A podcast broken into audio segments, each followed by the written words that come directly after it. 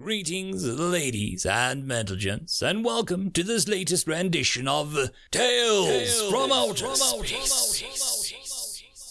Taken from the subreddit HFY. All the relevant links will be down below. And as always, I hope that you enjoy, and if you do, please consider supporting the channel. Now, on to the science fiction. Story number one. Threads of Fate, written by Vass underscore. Humans were nothing more than an insignificant curiosity in an unremarkable system in the galactic backyard, far from the galactic civilization. Having only recently discovered warp technology just prior to their first contact with us, their technology was hopelessly backwards. Their ship's propulsion was still chiefly generated by rocket engines that rely on chemical combustion and their ability to colonize, even within their own solar system, was still extremely limited.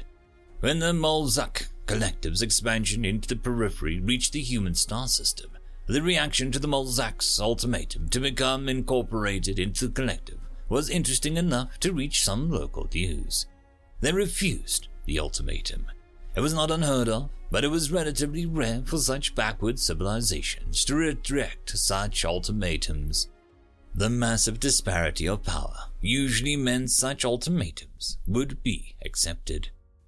But humans rejected, not once, but thrice. Consequently, nobody was surprised when the Molzak's fleets swooped into their star system to enforce their dominion and effortlessly sterilize the system of human colonies, installations, and ships, until humans were reduced back to being planet bound on Earth.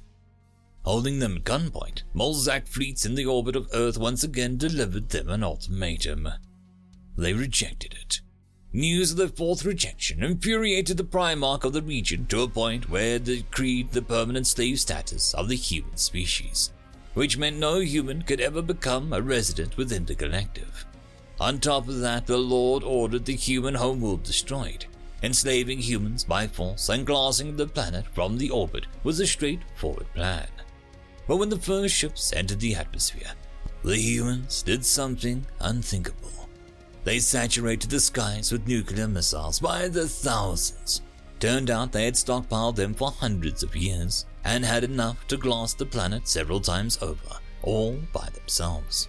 Nobody knew why they bothered having such weapons when the only ones that they could use them against for most of their history were they themselves. The onslaught of nuclear strikes took fleet admirals by surprise, but it was largely ineffective nonetheless.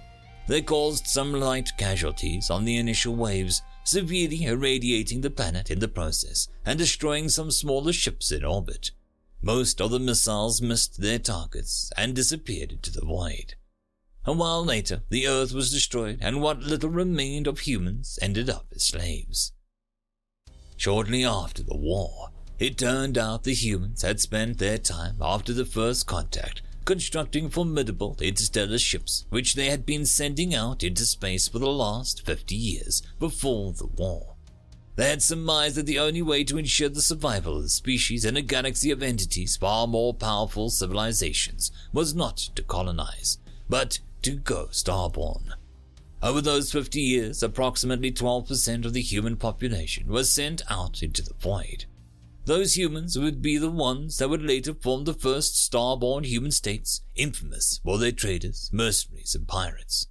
Human concepts of piracies and mercenaries were wildly different from what the galaxy had known at the time, so much so that during the hundred years that followed the destruction of Earth, the galaxy slowly spiraled into a political chaos with new kinds of proxy wars and corporate wars erupting all over the galaxy as various powers realized the benefits of these new concepts and made full use of them. Lawmakers everywhere were sent into frenzy by the human rights from the get go, as they struggled to define how the human states were even supposed to be defined or approached legally. The concept of a fully starborn civilization was completely alien to them, and the laws of the time were completely ill prepared to deal with such political entity practically and in the context of war. Legal issues were slowly ironed out, But humans tended to operate in such a way as to exploit every possible legal loophole and stretch the very meaning of legality to the extreme, which had led to them growing tendrils of influence that reached to the highest echelons of government all over the galaxy. In time, their mercenary armies and fleets were roaming about freely across national boundaries, and their power would eclipse even that of many actual nations. Almost 200 years after the destruction of Earth, this political turmoil in the galaxy culminated when one night, in the Molzak Collective's capital world, stars began to fall. Over 10,000 ancient rocket engine propelled nuclear missiles simultaneously appeared out of warp over the planet and entered the atmosphere before a meager planetary defense force could even hope to react to their sudden appearance. Unbeknownst to the humans of the day, the last defenders of Earth had used the remaining years modifying and building up their nuclear arsenal, creating warp capable nuclear missiles essentially from scrap. The warp technology was so crude it took them almost 200 years to reach the Molzak's homeworld. What was still startling about the missiles was that they had no guidance or targeting systems. They were sent on an unaltered trajectory all the way from Earth guided by nothing but the power of mathematical equations of godlike perfection. The missiles released old spirits of vengeance upon the Molzak. Molzak's collective effectively dissolved overnight when most of their political elite were wiped out and the power vacuum left behind by the collapsing empire sucked the galaxy into a seemingly endless waves of war and revolutions. Like a tsunami of chaos, they swept through the galaxy, dethroning the old powers that were whose powers, dynamics, and politics had eons ago regressed into rigid, customary traditions, where diplomacy had become nothing more than a facade of formality to backroom dealings of the elite. When the old ways failed, power shifted from those who relied on stability and common conventions of the old world to those who thrived in chaos. It might well be nothing but accidental poetry of fate's chance, but some may find beauty of comic justice in the fact that it was the humankind that rose to the zenith from the ashes of their destroyers.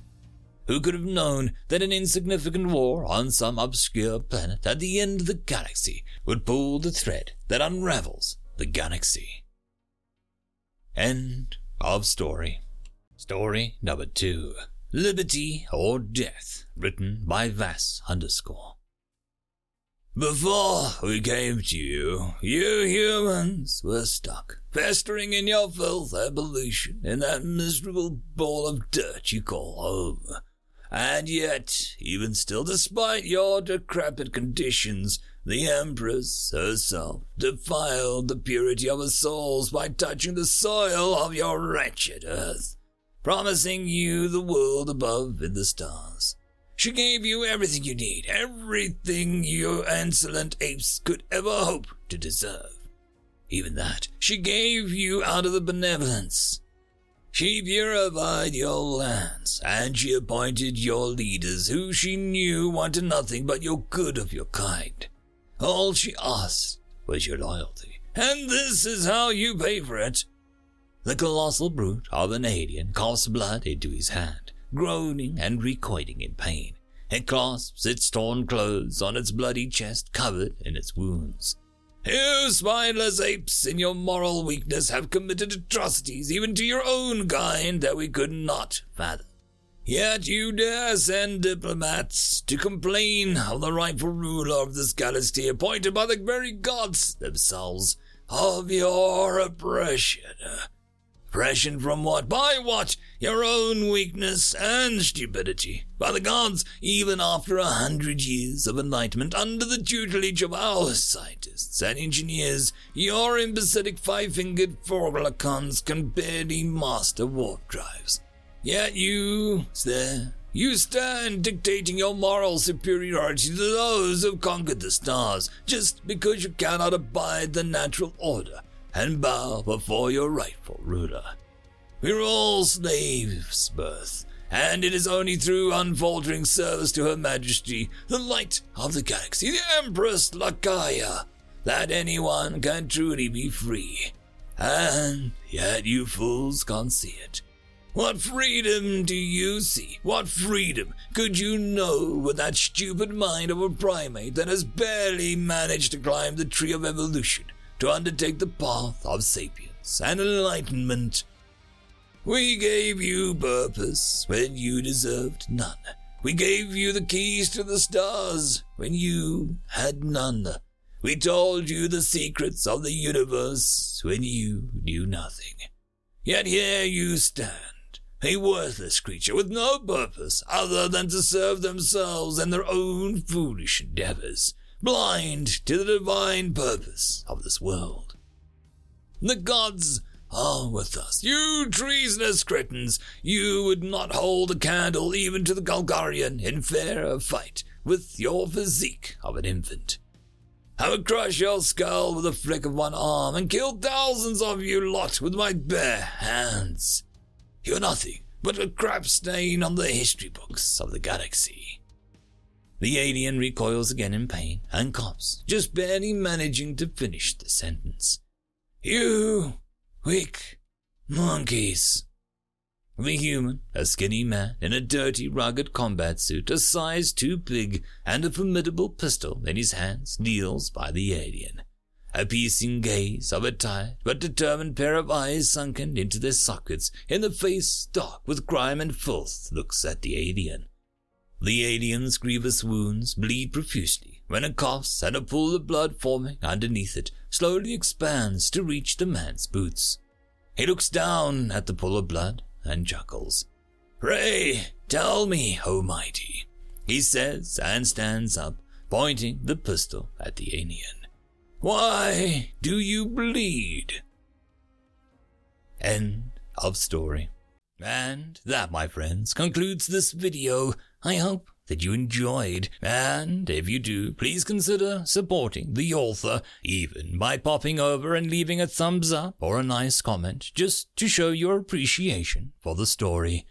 However, if you wish to support this channel, there are links down below which will help immensely. I will see you all in the next one. And until then, I hope that you have a fantastic day. Cheers.